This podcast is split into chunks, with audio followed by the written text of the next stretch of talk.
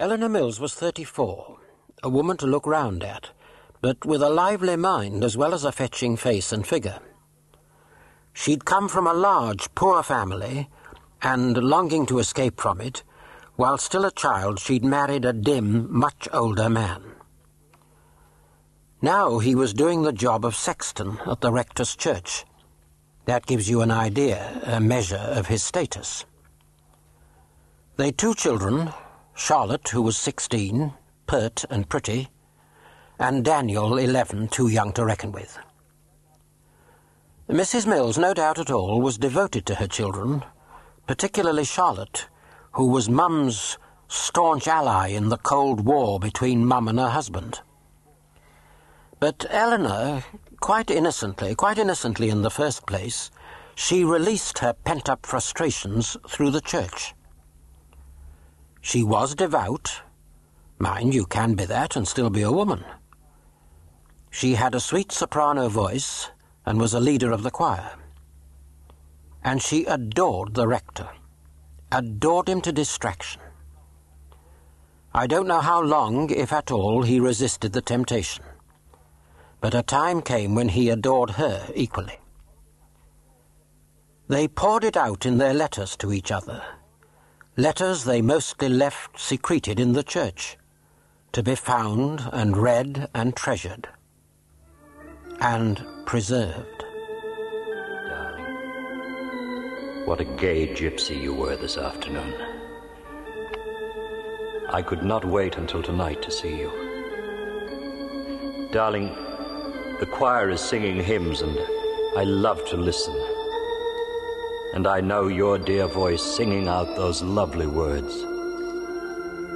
I have the greatest of all blessings a noble man, deep, true, and eternal love. My heart is his, my life is his, all I have is his. Poor as my body is, I am his forever. Dear, dear, darling heart of mine. My thoughts and feelings have been too full to put into words. Can I meet you tomorrow? Our road at 2 p.m. We can have the afternoon together. I just want to hold you. Oh, dearest, love me hard. Love me harder than ever. Darling, my life is nothing except that I have all your love. This is why I never get discouraged or discontented if I am not blessed with material things. I have the greatest gift and blessing.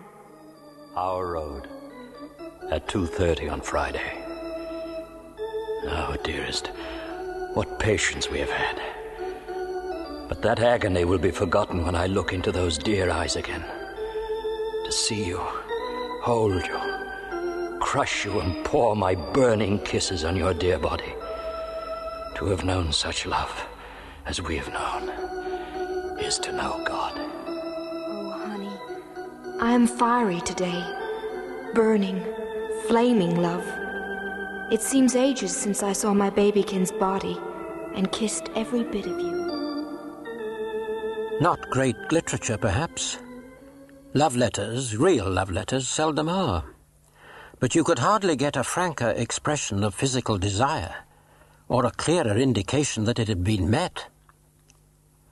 Can you imagine this sort of thing and all it represents? Can you imagine it going on for years without anyone else knowing?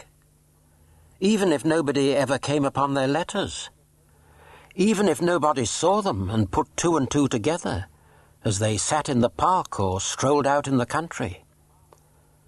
Even if Miss Opie, the Millses' next door neighbour, who had a telephone, which the Millses hadn't, even if Miss Opie, against all female instincts, had never let slip a hint, had never breathed a word about the part her telephone played as go between. Actually, the rector and Mrs. Mills, it was almost the hottest piece of gossip in New Brunswick. Not much of a surprise, probably, then, for Mrs. Hall, when, during the afternoon of Thursday, September the 14th, 1922, she picked up the rectory phone.